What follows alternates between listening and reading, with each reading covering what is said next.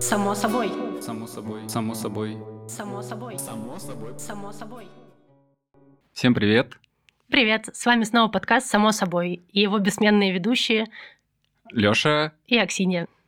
А, Сегодня мы хотели бы поднять еще один хороший вопрос, на который нет ответа. Да, сегодня наша тема будет посвящена конфликтам и тому, что очень легко спутать с конфликтами.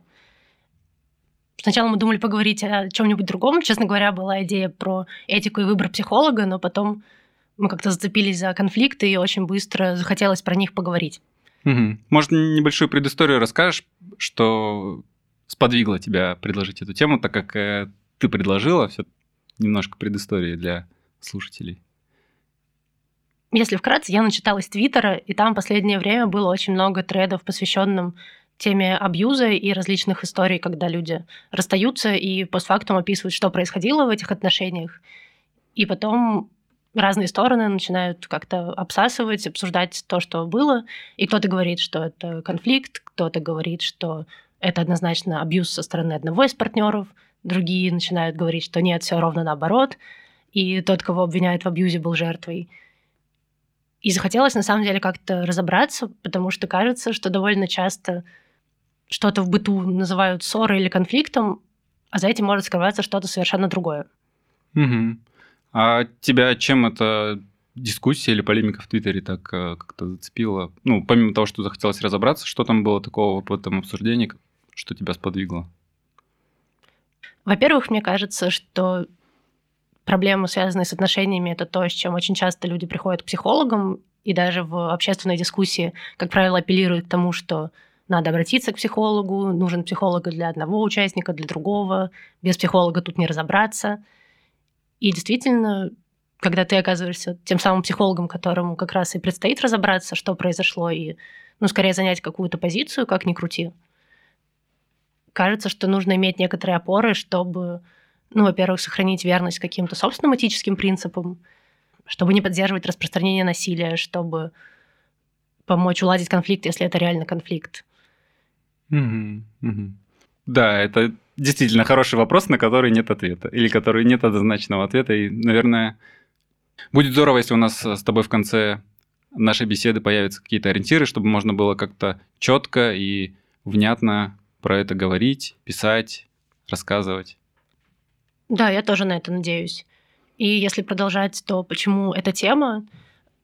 Также второй кусочек разных интересных тредов в Твиттере касался темы того, как называть людей, которые совершают насилие, и развернулась довольно большая дискуссия по поводу того, насколько окей или не окей использовать формулировку автор насилия, или все-таки более корректно говорить насильник, абьюзер, или другие более, может быть, однозначные термины использовать.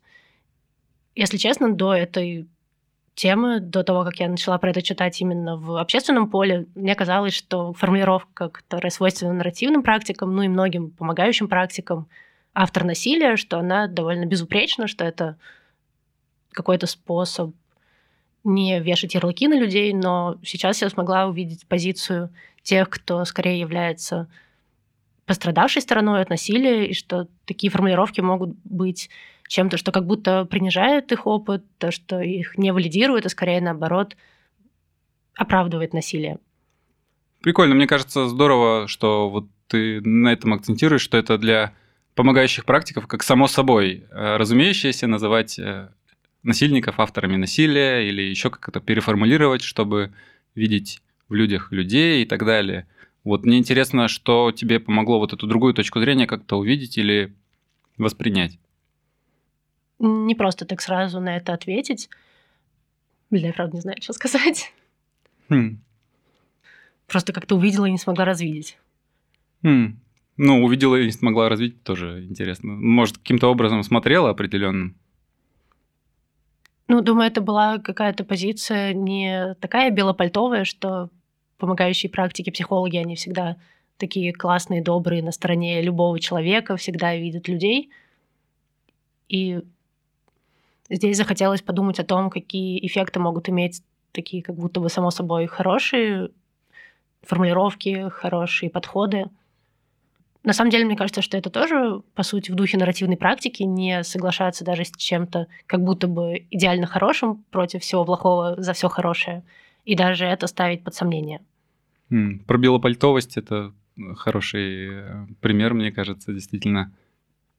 Создается иллюзия такая, что можно занять вот эту позицию в белом пальто, когда мы ничего плохого ни про кого не говорим, и при этом как-то не отслеживать эти эффекты, которые могут возникать, когда мы не говорим или не называем те или иные э, практики тем, чем они на самом деле являются. Класс. Еще, мне кажется, мне здесь э, помогла аналогия с тем, как сейчас используют, например, термин «специальная военная операция». Не хочется в это сильно углубляться, но я подумала о том, почему для глобальных событий выбор таких мягких формулировок может быть проблематичным, и постаралась перенести это на более локальный уровень. И начала думать о том, что, возможно, в именно межличностных отношениях тоже такое как будто излишне аккуратное использование слов может маскировать определенные вещи, может делать что-то невидимым, и это скорее будет непредпочитаемым. Mm-hmm. Прикольно. Обычно бывает такое движение от индивидуального к социальному, а тут скорее от социального к индивидуальному. И интересно будет про это подумать, поразмышлять. Интересно, как получится. Вот спасибо, Леш, что меня расспросил. Но получается, что я сейчас много рассказала о своей мотивации поговорить сегодня об этом. Любопытно узнать, почему тоже ты так легко вписался. Ну, когда ты написала, что давай вот, может, про конфликты поговорим, я такой, о, класс, про конфликты, кажется, это клевая тема плане того, что многие с этим сталкиваются или э, встречают в своей жизни, там, не знаю, и в семье конфликты какие-то бывают, в школе, на работе, в общественном транспорте, ну, в любых каких-то пространствах. И эти взаимодействия, ну, вот сейчас я опять использую какую-то такую мягкую формулировку, но если снять это белое пальто и говорить. Забавная визуализация сегодняшнего подкаста. Леша сидит э, в идеально белой рубашке, и когда он говорил про снять белое пальто, он так выпрямился, как будто реально собирается снять что-то белое. О, да, прикольно ты подметил. Да, вот нужно снять вот это белое пальто, белую рубашку и назвать там, не знаю, конфликт э, или ссора на улице, буллинг в школе, домашний абьюз, насилие, вот. И, ну, это можно как-то по-разному называть, ну, в целом, как будто это группируется в одну категорию большую конфликт. И вот, наверное, ты здорово тоже подметила, мы когда с тобой разговаривали, про то, что как раз может происходить какая-то такая подмена понятий, вот эти словесные игры, когда более сильные, более жесткие какие-то формы проявления насилия, там, насилие, абьюз, стараются называть конфликтами. Вот. Моя мотивация была связана с тем, что многие встречаются с такими вещами, и как бы мне кажется, было бы интересно послушать. Вот. Само собой, всем было бы интересно послушать про конфликт. Интересно, а какие эффекты ты ожидаешь от того, что мы сегодня о чем-то поговорим, и, может быть, с чем-то разберемся в идеале? Mm. Ну, я когда думал про конфликты, у меня какая-то идея была такая, что можно будет, исходя из этого, исходя из э, нашего с тобой разговора, вынести какие-то суждения относительно своих э, каких-то конфликтов э, людям, те, кто будут слушать, и как-то с ними обойтись по-новому, если или взглянуть по-новому. Вот, это было бы, наверное, здорово. Само собой. Само собой. Само собой. Само собой. Само собой. Само собой. Ну, давай, наверное, перейдем к какому-то одному из тезисов, который ты вот уже озвучил. Мне, мне они очень интересны в плане того, что вот эти словесные игры, когда мы одно называем другим, подмена понятий, что для тебя в этом понятий конфликт, ссора, абьюз? Какие различия для тебя существуют? Вопрос довольно объемный. Наверное, для меня какая-то ключевая здесь идея в том, что конфликт это скорее что-то про довольно скорее равных субъектов, а другие формы это скорее про дисбаланс власти, про то, что есть кто-то, кто заведомо в более выигрышной позиции, который отправляя свою власть, э, каким-то образом причиняет вред тому, кто в более уязвимой позиции. Mm-hmm. И здесь а... мне кажется, что назвать ну, очень широкий класс ситуаций конфликтом, это может повлиять таким образом, что человек и так довольно в уязвимой позиции окажется еще более уязвимым, потому что, например, третьи лица, психологи, педагоги, родители будут видеть это как ситуацию конфликта равных и, возможно, еще усиливать позицию того, кто и так сверху. Мне вот тут интересно, как бы могло быть, э, да, наверное, это можно было бы в конце э, обсуждать, но, наверное, более логично про говорить это прямо здесь и сейчас. Вот как ты думаешь, как можно этот дисбаланс власти сделать видимым, чтобы не ставить э, уязвимую ну, позицию и еще более уязвимой сделать? Ну, как раз я думаю, что вот это вот разделение терминов здесь может быть довольно полезным, потому что в зависимости от того, как мы что-то называем, мы и определенным образом смотрим на ситуацию. А ты что думаешь? Mm. Ну, наверное, это как-то логично выглядит. С другой стороны, я вот думаю, как э, людям, ну вот я про медиацию сразу думаю, ну как э, конфликт как будто сразу содержит вот это понятие медиации. Медиация это когда есть медиатор, человек, который как-то способствует разрешению конфликта, да. И здесь я думаю про то, какую позицию занимает вот этот медиатор, который в этом конфликте. Ну, это может быть психолог, либо третья сторона, которая пытается конфликт разрешить. Как а, эта третья сторона может смотреть и что может ей позволять вот это увидеть уязвимость и прочее. При этом э, здесь же важно еще рефлексировать свою какую-то позицию. Вот это белое пальто, которое мы можем одевать, когда становимся вот этими третейскими судьями, да, это какое-то такое, да, мне кажется, понятие еще оттуда идет про вот этот третийский суд, когда есть кто-то или что-то более справедливое, который может по справедливости разрешить ситуацию. Но откуда ему известно, как справедливо, да? Ой, сейчас я думаю о том, что это прям отдельная большая серьезная тема про справедливость и то, насколько идея справедливости вообще подходящая, и как ее можно ну, вообще использовать, чтобы она не была проблематичной. Хочу здесь спросить тебя побольше о том, в чем обычно заключается роль медиатора именно в классике конфликтологии. Мне кажется, ты об этом чуть больше читал, и, может быть, какой-то можешь комментарий сделать, чтобы было понятнее мне и слушателям. Хм. Ну, я, может быть, чуть больше читал, но именно медиацией конфликтов я не занимался. Скорее, здесь э, я... Я, кстати, вот в нарративной практике есть э, хорошая книжка про медиацию, которую я много раз начинал читать, но так и не закончил.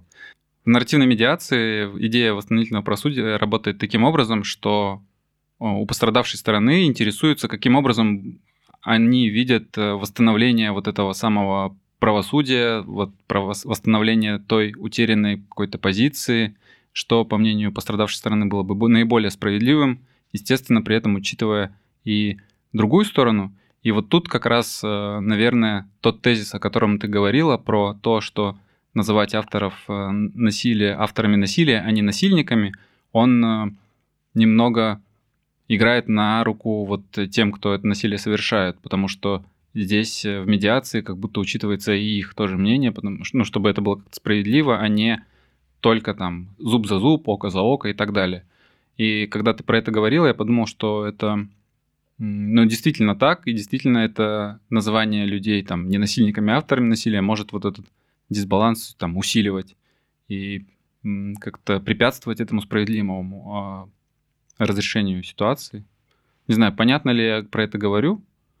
Ну, мне кажется, да, потому что отчасти я, может быть, знакома с э, этими идеями, хотя и в целом тоже довольно понятно. И вот, знаешь, пока ты это описывал, я зацепилась за слово «пострадавшая сторона», и здесь я подумала о том, что такое разграничение понятий также может быть полезно в том, чтобы условно найти пострадавших и виноватых, потому что ну, в каких-то модельных ситуациях может быть все довольно очевидно, что вот були, он обижает там, бедного ребенка в школе, тот, очевидно, пострадавший, и сейчас мы защитим более слабого и накажем более сильного, или как-то установим справедливость, чтобы тот, кто булил более слабого, он там как-то помог ему какие-то социальные свои знаю, очки набрать. Угу. Но кажется, что в реальных ситуациях все не так однозначно. Mm, все не так просто. Да, потому что зачастую получается так, что один человек совершает насилие, и другой может ответить ему насилием в ответ, и очень тяжело найти, кто был первым. Потому что тоже, если говорить как раз про буллинг, про школьную травлю, то часто бывает так, что даже вне взгляда учителя какая-то группа детей обижает, травит кого-то из учеников, возможно, даже в интернете или где-то mm-hmm. за пределами школы, в раздевалках, и старшие об этом не знают. Но при этом как раз условно пострадавшая сторона может вести себя агрессивно на уроках, может как-то сильно срываться на тех, кто его обижает. И тогда со стороны может казаться, что как раз этот человек является главной проблемой, что его поведение какое-то неуместное, что он агрессивен, а то, что делают другие, остается за кадром, и тогда ситуация может вообще оказаться такой перевернутой, что обвинят того, кто как будто бы является пострадавшей стороной. Угу. И вот, э, наверное, в таких ситуациях, ну, наверное, для этого и вводится вот это понятие автора насилия, чтобы не вешать ярлыков э, на некоторых людей. Хотя бывают какие-то однозначные ситуации, да. Вот в неоднозначных ситуациях, мне кажется, здесь тоже есть какая-то идея про то, кто первый начал. И, но она такая немного, мне кажется, тупиковая, потому что, ну, кто первый начал, это нужно ну, разбираться. И даже если мы выясним, кто первый начал, не факт, что это прекратит насилие. Вот, э, наверное, скорее этот цикл как-то запустился, и уже не важно, как он запустился, скорее важнее, как этот цикл остановить и что с ним сделать.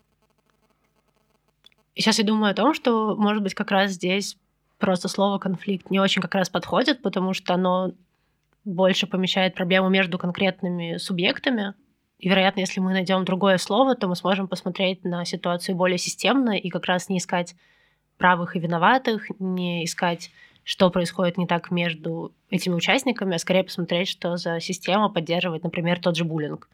Потому что, кажется, ну, многие знают о том, что буллинг — это скорее не конфликт каких-то групп учеников или не конфликт между двумя людьми, что это именно что-то, что происходит в коллективе, и даже если уходит один ребенок, которого булили, то mm. часто выбирается новая жертва, или если кто-то перестает булить, то, возможно, тот, кого булили прежде, начинает булить в ответ.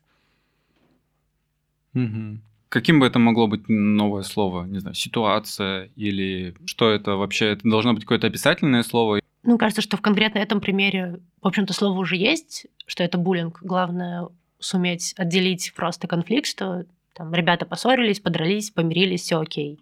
Либо это ситуация буллинга, когда проблема выше, чем каждый отдельный субъект. Ну, ну вот, э, извини, я тебя сейчас перебил, как раз э, ты, ты говорила же про разграничение понятий. Это, наверное, вот действительно здорово было бы какую-то вот эту разграничительную линию провести, потому что она, ну, едва уловима. И твой пример вот этот запутанный, когда непонятно, кто этот цикл запустил, и на поверхности может казаться, что это вот так конфликт. По каким критериям можно было бы отследить то, что это действительно буллинг, как думаешь? Сложный вопрос. Ты сегодня задаешь Лёша, Потому что, опять же, кажется, что в какой-то модельной ситуации, когда там есть осведомленные учителя, когда у детей доверительные отношения с родителями, когда есть какая-то система поддержки, что все вроде бы супер просто, что кто-то точно по-любому заметит. Но в реальных кейсах, честно говоря, это довольно сложно. Потому что всегда получается, что появляется некая третья сторона, ну или кто-то, кто напрямую не участвует. И всегда есть вопрос веры, кто кому поверит, кто кого выберет виноватым, а кого пострадавшим. Угу, угу. Вот э, прикольно сейчас ты сказала, я задумался про то, что действительно вот эти модели или описания, которые существуют, ну, там, в литературе где-то или вообще там в каких-то кругах, там, вот, вот это конфликт, вот это буллинг, они предлагают такую простую модель мира, в котором можно ориентироваться очень легко, и это как-то снижает неопределенность, кажется, что все просто, все можно зарегулировать, все можно управлять ну, в реальных ситуациях все действительно настолько запутанно может оказаться, что, возможно, стоит подходить к ним не с какими-то, да, такими заготовками, а исходя из конкретной ситуации уже стараться в ней ориентироваться. Вот это, наверное, сложнее. И что бы тут, как ты думаешь, могло помогать вот ориентироваться в ситуациях? Предлагаю все, что на ум приходит, э, фристайл делать. Да, возможно, просто мне кажется, сейчас ты задаешь вопросы, которые ну, ищут какого-то решения, это реально довольно сложно из запутанных вообще дебрей разных и понятий, и ситуаций, там, где смесь и насилия, и власти, и конфликты, и абьюза, найти какой-то простой выход. То есть, мне кажется, можно, конечно, поискать какие-то опоры, но пока я думаю, что, может быть, сложно это сделать. Возможно, мы ближе к концу беседы сможем что-то сформулировать, mm-hmm. потому что мне пока не удается. Хотя, возможно, у тебя уже есть какие-то наметки, что кажется, что ответ на поверхности. Ну вот ты пока говорила, у меня какая-то такая идея возникла про, ну, ты сказала про опоры, и я подумал, действительно, важно, наверное, понимать, на что я опираюсь, когда смотрю на какую-то ту или иную ситуацию. И вот тот пример из Твиттера, который ты сказала, он тоже какой-то показательный, потому что ты ну, между двумя точками зрения смогла переместиться и по-разному взглянуть на вот э, это обсуждение. Мне кажется, важно а, иметь ориентиры, хотя бы как-то понимать, на что я ориентируюсь, когда смотрю на ту или иную ситуацию, что вообще мной движет. И если я могу про это как-то отрефлексировать, заметить в моменте, ну, по крайней мере, я буду понимать, через что я смотрю на ситуацию, это хотя бы может как-то чуть-чуть мне помочь. И вот э, это я про себя так думаю. И, наверное, это пересекается как раз э, с одним из э, принципов нарративной практики про рефлексию власти, дисбаланса власти. И это, наверное, какое-то мне сейчас основное такое видится. То есть кажется, что если посмотреть на контекст и увидеть, у кого из участников больше власти, тогда можно, возможно, даже не внося какого-то морального суждения, просто скорее подкрепить более слабую позицию. Ну, здесь скорее важно даже не посмотреть на ситуацию как-то, а сперва посмотреть, из какой позиции я смотрю на ситуацию. И тогда можно будет уже как-то по-разному к этому относиться. Допустим, я смотрю на ситуацию отсюда, я себя рефлексирую, я вот отсюда смотрю, я сейчас в белом пальто, и все для меня там остаются людьми, и я смотрю на этот человек, этот человек, как я тогда называю эту ситуацию. И можно уже ну, перемещаться, наверное, из разных точек зрения – как-то с разных сторон рассматривать и более широкую объемную картинку создавать, чем если бы я был узконаправлен, старался в ситуации разобраться, исходя из вот этих концепций и структур, которые есть. Вот, допустим, есть конфликт, конфликт, описание конфликта – это такое. Есть э, буллинг, буллинг – это вот это. И я стараюсь вот эту линейку примерить к ситуации. С одной стороны, вроде звучит обнадеживающе, а параллельно с этим я подозреваю, что это может вызвать критику в том, что это некий такой релятивизм, что ты вроде бы и там, и тут, и смотришь со всех сторон, и что как будто бы у тебя нет определенной позиции. Наверное, ну, позиция это в любом случае есть у всех людей. Мне кажется, это было бы наивно полагать, что у нас нет какой-то позиции. Скорее важно ее обозначать и говорить, что я говорю из такой позиции, и, и так как я нахожусь в этой позиции, я говорю именно это. Ну, то есть это как раз вот это фуканианская модель, когда есть дискурс, и я свою позицию в этом дискурсе обозначаю. И тогда, когда я обозначаю свою позицию в дискурсе, я говорю, что я говорю из этого места, и вы должны понимать, откуда я говорю. Ну, наверное, это будет про прозрачность, и тогда не будет каких-то вот этих домыслов, что я называю там авторов насилия, потому что скорее на их сторону встаю. Потому что действительно это, ну, когда непрозрачно, это еще больше усугубляет такое ощущение, вот эту конфликтность. Мне вспоминается один кейс, э, когда я а, проходил ассессмент для фонда, и там я проходил ассессмент на ведение групп, как ведущий групп, и у меня был кейс, когда две участницы группы в конфликте, они ссорятся. Вот. Тогда у меня было мало опыта в ведении групп, и вообще было сложно как-то отрефлексировать это. И я думаю, что сейчас мне бы помогло в той ситуации, если бы как-то обозначил то, почему я делаю те или иные вещи. Я же тогда начал как-то апеллировать к одной участнице, говорить, ну вот, пытаясь прояснить и сделать вот это видимым что-то. При этом вторая участница говорила, вот вы встаете на ее сторону, и это звучало обоснованно, потому что я мог занять и ту, и ту позицию, при этом не обозначая свою, откуда я говорю. Если бы я говорил, что вот я это говорю потому-то, возможно, не возникало бы развития, скорее, конфликта. Знаешь, пока ты это описывал, как раз из какого-то контекста ведения групп или работы с какими-то чужими конфликтами более профессиональной, я захотела вернуться к идее про медиацию, потому что вспомнила, что вообще есть какая-то такая мысль, что медиатор должен быть нейтральным, и что часто психолог должен быть нейтральным, что третья сторона, она вроде бы нейтральна, что у нее нет своей позиции, что она поровну и на той, и на другой стороне, что она не выносит каких-то суждений, скорее там, ну, что-то помогает, а сама довольно безразлична к происходящему. И кажется, что это тоже определенная ну, какая-то и уловка, и проблема одновременно. И что, кажется, обозначить свою позицию здесь может быть довольно полезно. Ну, по крайней мере, потому что реальной нейтральности не существует, и это будет определенная ложь, если любой медиатор скажет, что я нейтрален, я не на чьей стороне. Угу. Вот ты сказала про проблемные какие-то, ну, такие вшитые идеи, которые могут быть проблемой. Я вспомнил идею, которая тоже может быть какой-то такой, ну, камнем преткновения. Это про прямую коммуникацию или про ясную, чистую, понятную коммуникацию. Вот как раз в этом примере, который я привел, Я, наверное, исходил из этой позиции, что можно достичь прямой коммуникации, чтобы прояснить у одной участницы, у другой участницы и к чему-то привести. Вот э, сейчас я уже думаю про прямую коммуникацию немного так э, критически. Ну, критически в том смысле, что я пытаюсь ее осмыслить и насколько действительно возможно между людьми прямая коммуникация. И вот эта проблемность, наверное, важно говорить, что есть какие-то идеи, которые предлагают решения, в то же время они в себе могут содержать какие-то и проблемы. Экому завернули. Да. Сейчас мы с тобой говорим довольно на поле абстрактных понятий, про проблемные идеи, про разные позиции в дискурсах и тому подобное. А я на фоне сижу и тревожусь о том, что когда просто приходит человек не знаю, после изнасилования, и ты начинаешь вот это вот все перед ним разыгрывать, то как будто бы это может быть вообще супер неправильно. Сейчас с какой-то более человеческой, обыденной, непрофессиональной точки зрения думаю об этом, и мне становится тревожно что есть вроде бы много различных размышлений о том, как правильно, как неправильно.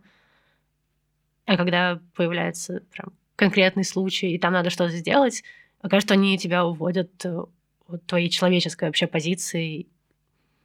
Mm, ну да, да. Мне, мне кажется, но здесь еще важно как-то, наверное, вернуться к тому, о чем ты говорила, про то, что вот этой нейтральности не существует. И я думаю, когда конкретный человек приходит и говорить про ситуацию изнасилования, то, мне кажется, помогающий практик занимает определенную позицию, и, возможно, полезно как раз ее озвучить, про то, что я, конечно, не буду говорить за всех помогающих практиков, но в целом многие помогающие практики кажут, что это не должно так быть, и в целом как-то позиция не поддерживать э, насилие.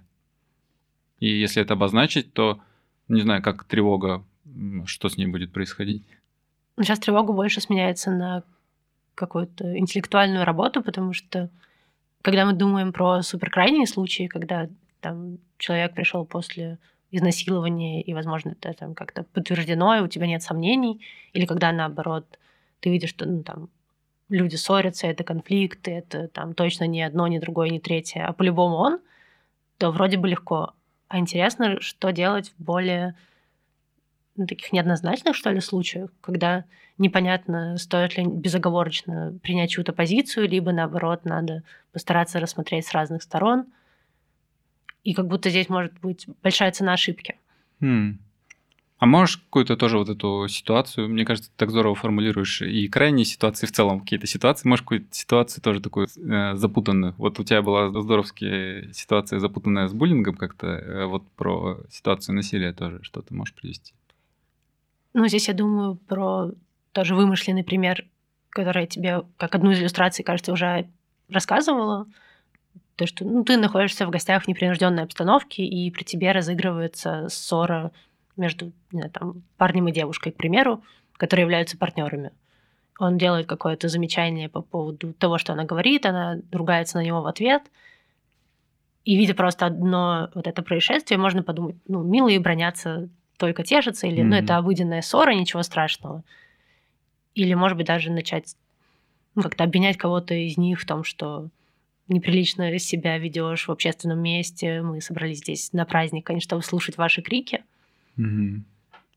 Но при этом в более широком контексте, возможно, это ситуация абьюза, когда это не рядовая ссора, где люди примерно на равных, или ну, когда у них какой-то предмет ссоры, а что это именно систематическое насилие, которое просто в одном из эпизодов проявилась таким образом.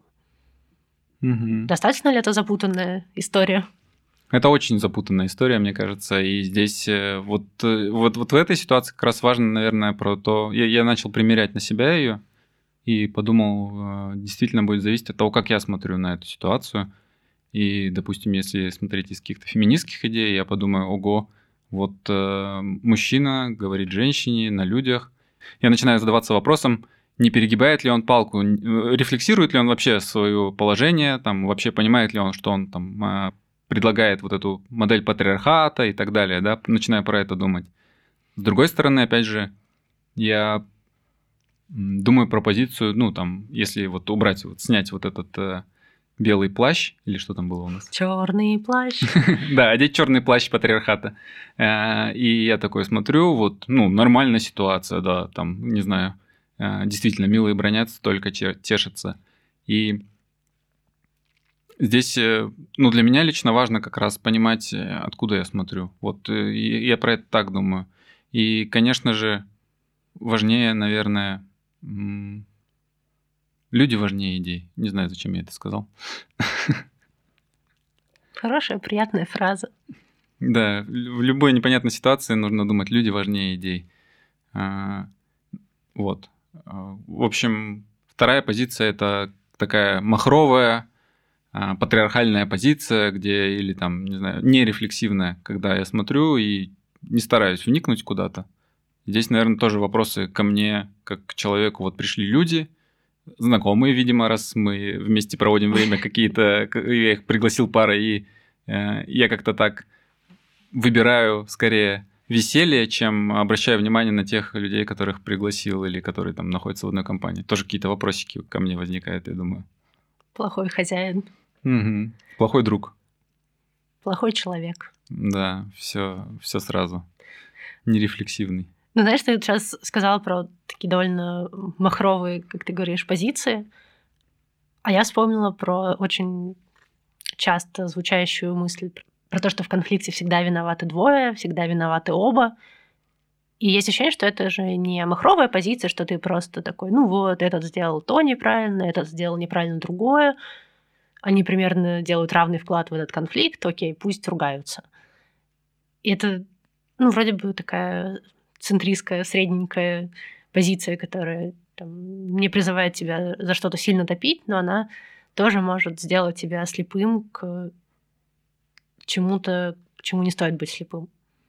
У меня, вот ты сейчас сказала про «пусть ругаются». У меня, знаешь, вопросы такие вообще к этой идее «пусть ругаются». Почему вот э, какое-то решение вопросов должно там с руганью обходиться, да, вообще, то есть почему даже если это в конфликтах виноваты оба, почему именно такой способ решения проблем? Как-то я, наверное, про это сейчас думаю, почему каких-то альтернатив не рассматривают. И наверное, здорово, а если говорить про то, как к этому относиться, ну, искать какие-то альтернативы. Я не знаю, как у хозяина вечеринки это может проистекать, но в целом. Езжайте домой. И там ссоритесь, да. А, ссориться классно, можете там а, в споре рождается истина, вы там все разберетесь, вы там молодцы. Ну, вообще, кстати, ты вот говоришь, ну вот почему как-то поддерживается идея ссор. Но есть, мне кажется, довольно много психологов, которые считают, что ссориться это классно, что это полезно, что надо уметь классно поссориться, что это способ как раз какие-то скрытые вещи сделать явными, найти решение.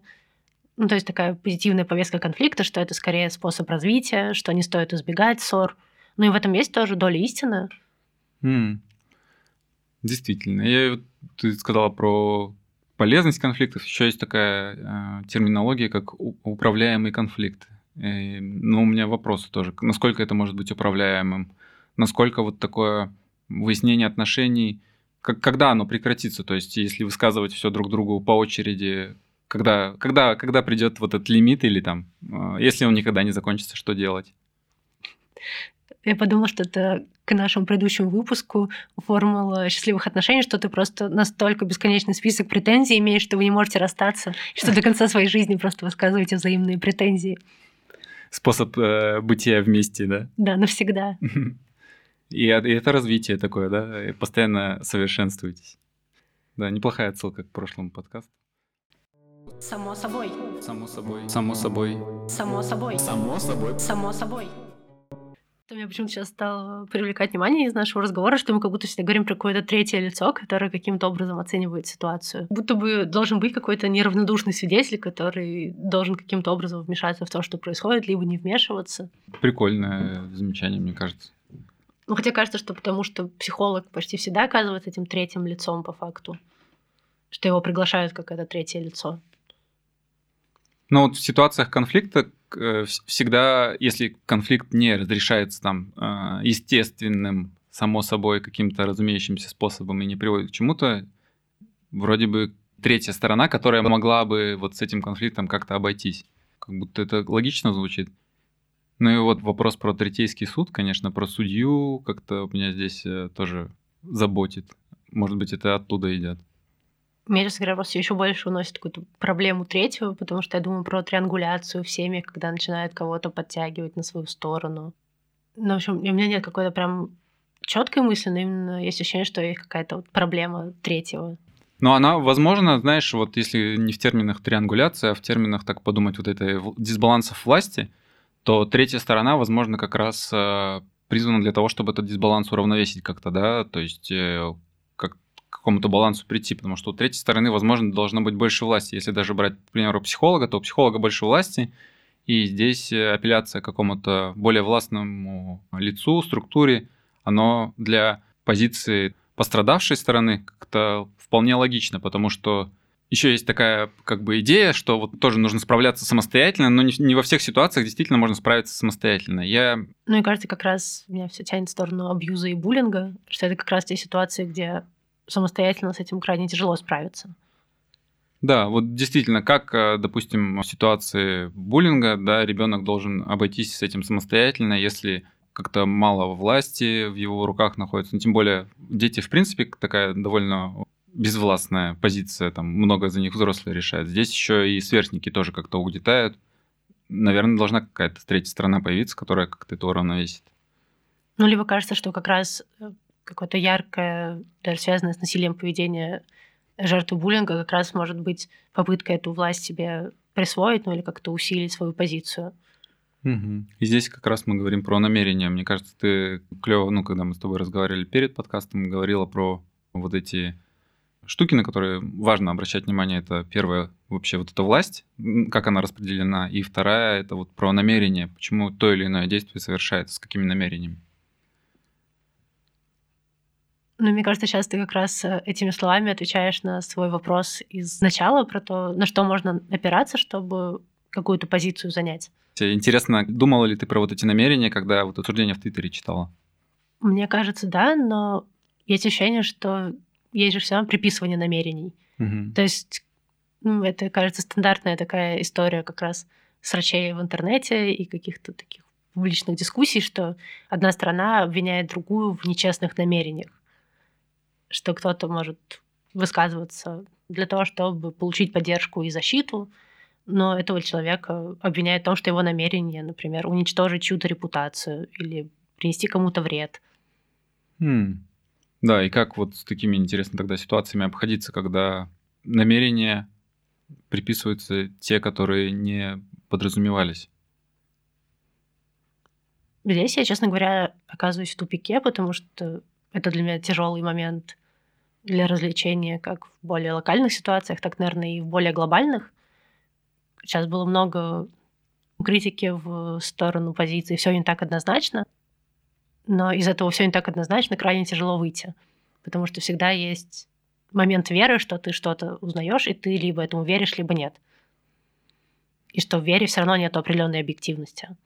Я теперь думаю, как жить с тем, что нет какой-то определенной объективности. Наверное, это самый важный вопрос, как э, с этим научиться обходиться. Я, блин, вообще в ужасе. Да, наверное, сложно думаешь, лучше какие-то структуры иметь, на которые можно опираться, и вот это действительно какая-то истина. Но про вот эту веру во многом действительно, наверное, какой-то такой вопрос веры присутствует. Сейчас думаю о том, что может быть способ с этим обходиться, признать то, что ты можешь поверить, но ты можешь ошибиться. Ну, то есть позволить себе поверить, даже беря на себя ответственность, что эта вера может быть ошибочной, и ты разочаруешься и окажешься по итогу неправ. Mm. Вот это, наверное, важный момент про вообще возможность или даже невозможность, а некоторую такую предпосылку к тому, что возможно, э, я окажусь неправ. Это действительно такое, как будто вот это занятие позиции, оно должно быть стопроцентным, я там должен быть уверен в чем-то, если я какую-то позицию занимаю, это сто процентов так, и во многом, мне кажется, это и тоже приводит к каким-то таким конфликтам, ситуациям, потому что я как-то очень ригиден, очень уверен в себе, очень уверен в том, а, во что я верю. И тогда это как раз мешает увидеть другого, другую сторону. Хм. То есть, получается, сейчас мы опять в какие-то две крайности немножко нырнули про постоянный релятивизм, постоянную попытку найти позицию со страхом все таки что-то выбрать, и наоборот суперригидность, когда ты выбрал одно, и ты непоколебим в этом. Ну, ты как-то прикольно предложил альтернативу как раз э, выбирать и при этом дать возможность тому, что ну, выбор будет не совсем правильным, ну или там, что он может быть ошибочным. Наверное, вот этот страх ошибки, он сильно влияет. Я думаю, даже про помогающую практику, страх вот этот э, занять не, не ту сторону, которую, ну, как бы не разобравшись в ситуации или еще что-то такое, да. При этом как-то тоже может вот эта ошибка приводить там к самообвинениям, к чувству вины или еще чему-то. И поэтому, наверное, так страшно ошибаться. Ну да, и плюс это делает довольно уязвимыми многие твои идентичности. Это, ну, правда, страшно, наверное, занять какую-либо позицию. Угу. Но, с другой стороны, это кажется самообманом возможность не занять позицию или сделать вид, что ты не занимаешь позицию. В общем, моя альтернатива, наверное, в том, что признаться себе, что а, ты не можешь не занять позицию, какая-то позиция все равно будет, и что да, эта позиция может быть не такой, как ты рассчитывал, и что ты можешь полностью облажаться. Знаешь, воодушевляюще на самом деле звучит, как э, такое разрешение выбирать, во-первых, позиции, не оставаться в стороне, да, в каких-то таких действительно ситуациях, когда хочется занять позицию, а действительно ее выбрать, проявить свое какое-то авторство, да, при этом даже если оно может как-то быть ошибочным, тем не менее, там, принимать на себя вот эту ответственность за то, что я сделал такой выбор потому-то, потому-то, при этом сложно самого себя обвинять, да, потому что я сделал по каким-то причинам этот выбор. Но он был в той ситуации, вот я так это видел, и, возможно, как-то с пониманием к себе тоже относиться. Поэтому я вот этой твоей альтернативой вдохновлен, знаешь, хочется занимать позиции и при этом не бояться ошибаться или там что там потом будут как-то предъявлять за то, что ты был неправ. Спасибо тебе. И тебе. Само собой. Само собой. Само собой. Само собой. Само собой. Само собой. Ну и тоже к этой альтернативе, мне кажется, что хочется добавить и вспомнить какие-то этические моменты, потому что кажется, что поиск правильного механизма занятия позиции — это что-то про этику предписаний, этику кодексов, что ты точно знаешь, что если так, так, так, то нужно поступить определенным образом.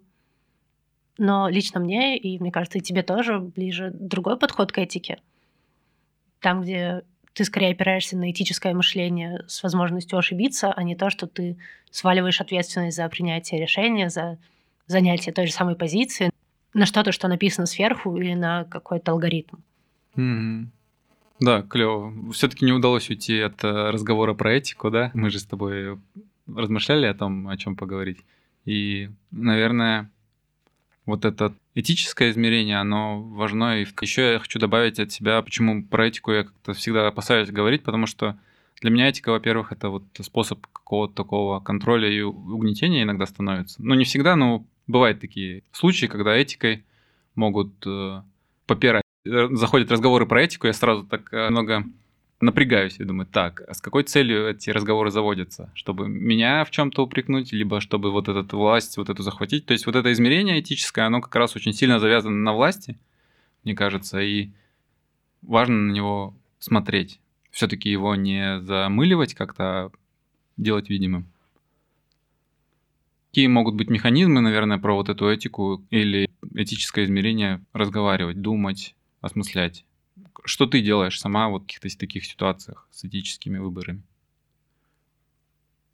Это кажется, что одновременно и довольно профессиональный, и довольно личный вопрос сразу. Но для меня, наверное, больше идет опора на какие-то собственные ценности. То есть я не претендую на то, что это будет очевидно правильный, одобряемый всеми поступок. Но для тебя я просто приняла какую-то идея о том, что мне важнее быть хорошим человеком в своих глазах, чем, например, хорошим специалистом или хорошим еще кем-нибудь. И поэтому, ну, честно, я опираюсь именно на какие-то собственные представления, естественно, ну, сверяясь каким-то образом с законом и угу. принятыми этическими принципами, но для меня всегда в приоритете какое-то именно личное видение. Mm. А ты как-то разделяешь вот это, ну, личное и профессиональное, или оно скорее как-то вот одно с другим пересекается, переплетается? Ну, я думаю, это очевидно переплетается, потому что нету какого-то схизиса, что есть отдельно Аксинья психолог и есть Акса человек. ясное дело, что все это кто-то один, и все это я. Здесь для меня, наверное, больше вопрос оценки других. Ну, то, что есть какое-то представление о том, каким профессионалом ты должен быть в сообществе там, психологов, помогающих практиков. И для меня более приемлемо, например, оказаться исторгнутой из этого сообщества, но оставаться хорошим человеком в собственных глазах. Mm, да, клевый тоже, мне кажется, пример про ну, вот это сообщество, где могут исключать. То есть это же этика как раз один из инструментов исключения из каких-то сообществ. Ну вот мне поэтому какие-то вот эти разговоры про этику или вообще сами этические кодексы немного пугают. То есть они подразумевают то, что можно одного человека взять и исключить. Как бы вот как раз не просматривая какие-то другие намерения или еще что-то в этом роде. Хотя, с другой стороны, опять же, там, чтобы какой-то дичи не творилось, да, это здорово, но вот тут непонятно, кто эти кодексы составляет, для чего и так далее. Мне кажется, вот эта идея, вернее, не идея, а способ ориентирования на там, хорошего человека, она такая прикольная. Мне кажется, что эта штука более уязвимая, поэтому даже сейчас я тебе говорю и думаю, о, сейчас кто-то из моих клиентов слушает этот подкаст и такой мысленно готовится со мной распрощаться. О, да? Думаешь? А я бы вот, э, ну, не знаю, я так думаю, а, мне бы, наверное, хотелось, э, чтобы мой психолог как-то ориентировался на личную вот такую, конечно, присутствовала и профессиональная этика, тем не менее, какой-то вот такой личностный аспект э, привнесения себя тоже был, а не какая-то бездушная машина, которая там по кодексу работает, э, жестко все разграничивает, не знаю. Ну, в общем, как-то психолог с человеческим лицом мне больше импонирует. Ну, лично мне, конечно. Я не знаю, как э, твоих клиентов, как им. Но вот мне как-то наоборот прикольно. Возможно, конечно, мы это вырежем, но это было мило. Почему мы это вырежем? Потому что я это режу. Ну, на самом деле, потому что мне кажется, что мы такие не смогли реально избежать темы этики и с темы конфликтов так плавно утекли в этическую вот эту всю историю. Мне кажется, что было бы здорово, может быть, связать эту тему с основной большой темой конфликтов и, наверное, уже потихоньку финалится. Угу, угу. Как, как бы это увязалось тогда, вот э, этика и конфликт? То есть, вот, допустим, если взять... Э, извини, что я твой пример возьму про... Да не, бери. Э, хорошего человека. Вот как, как можно вот этот ориентир, то, что, допустим, я думаю про себя, опять же, да, чтобы я при этом же оставался хорошим человеком в своих глазах, да, и как-то смотрел на ситуацию конфликта, там, ссоры, абьюза, насилия, в общем, как это может быть, как это может воплощаться? Как это можно называть тогда с этой стороны, да? Не уверена, что я прям в точности тебя поняла. Ну, вернее, сто процентов не могла тебя понять в точности. Но твои рассуждения навели меня на то, что, кажется, если ты понимаешь, что для тебя важно, когда ты оказываешься свидетелем, например, конфликта, либо специалистом, который призван как-то с этим разобраться, то здорово понять, как бы на что ты работаешь, что ты хочешь привнести в мир, когда ты вписываешься.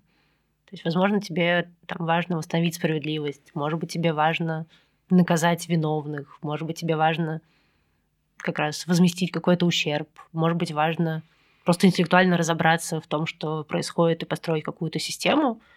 И, кажется, понимая про себя, что для тебя важно, и делая это видимым для тех, с кем ты оказываешься увлечен в обсуждении или разбирании конфликта, ну, собственно, это и может решить проблему занятия позиции. Угу.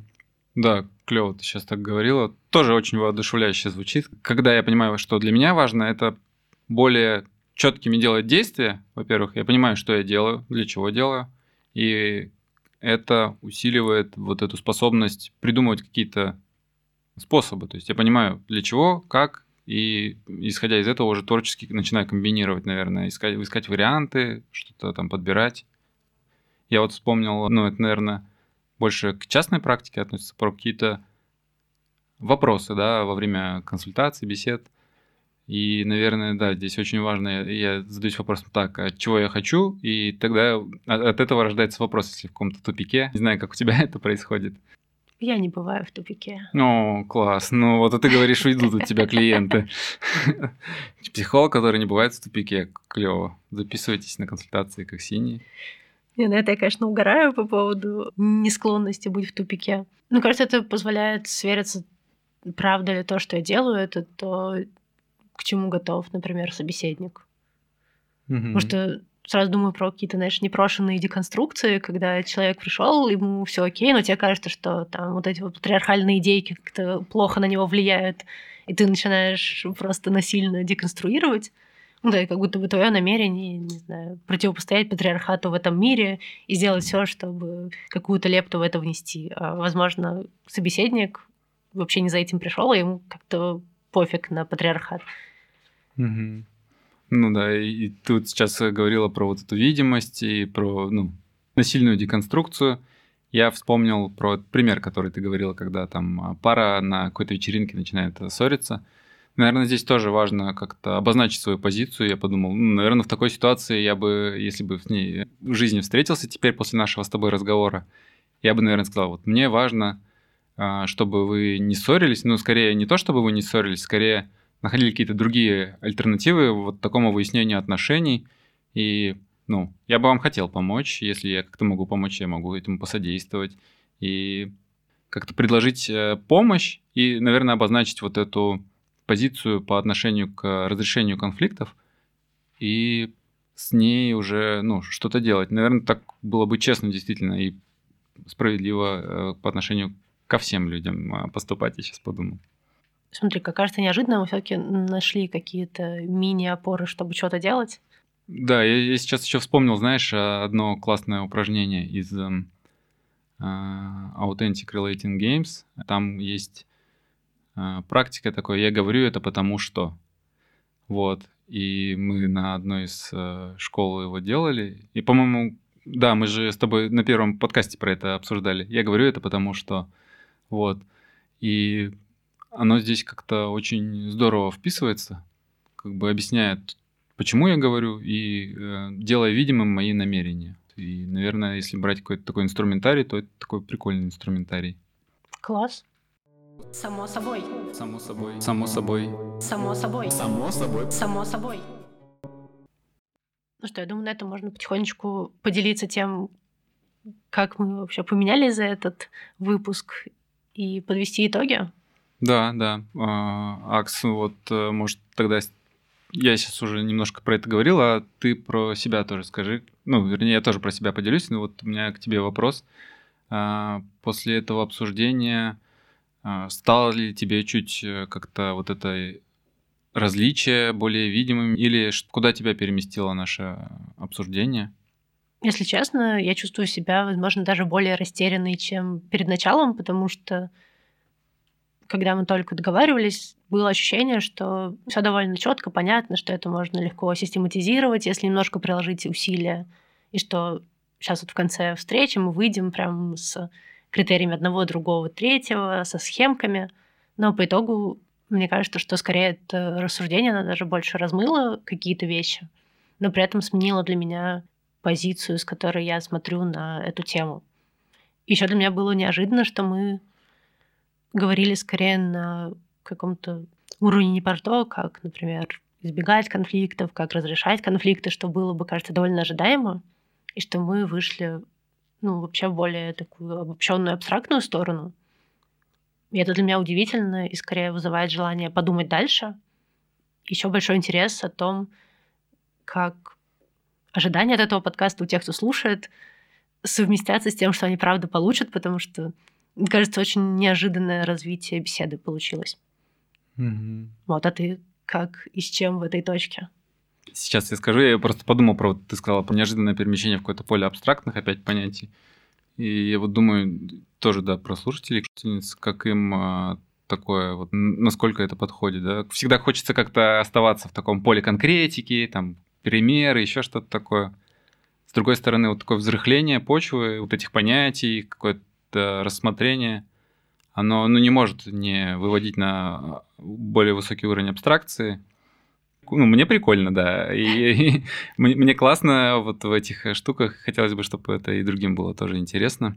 А, если говорить про мое перемещение, про то, как э, на меня эта беседа повлияла, я в процессе говорил какие-то эти тезисы, да, но вот сейчас я их скорее резюмирую. Это вот первое про обозначение позиции. Во-первых, даже, даже не бояться свою позицию какую-то занимать, да, делать ее видимой и позволить себе ошибаться. И для меня это вот именно про воодушевление. Пусть э, в этом мире мало объективного или там сложно добиться какой-то объективности, тем не менее можно стремиться к тому, чтобы реализовывать то, что для меня в жизни важно, при этом учитывая там и контекст, и других людей. Но меня это очень как-то воодушевляет, радует.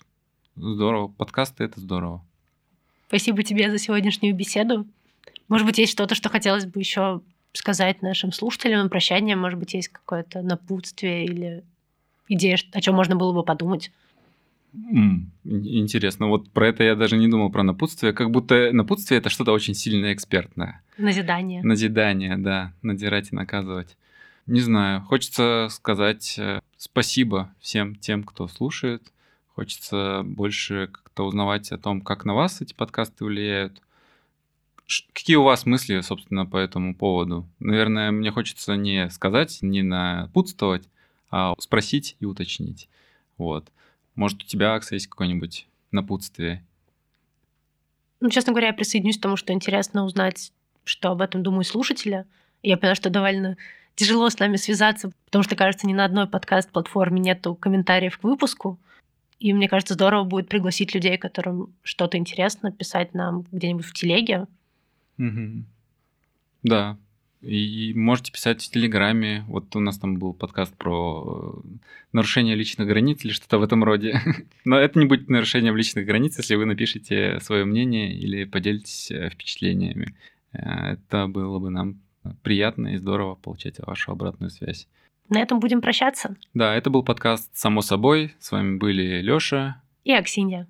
Всем пока. Пока. Само собой. Само собой. Само собой. Само собой. Само собой. Само собой.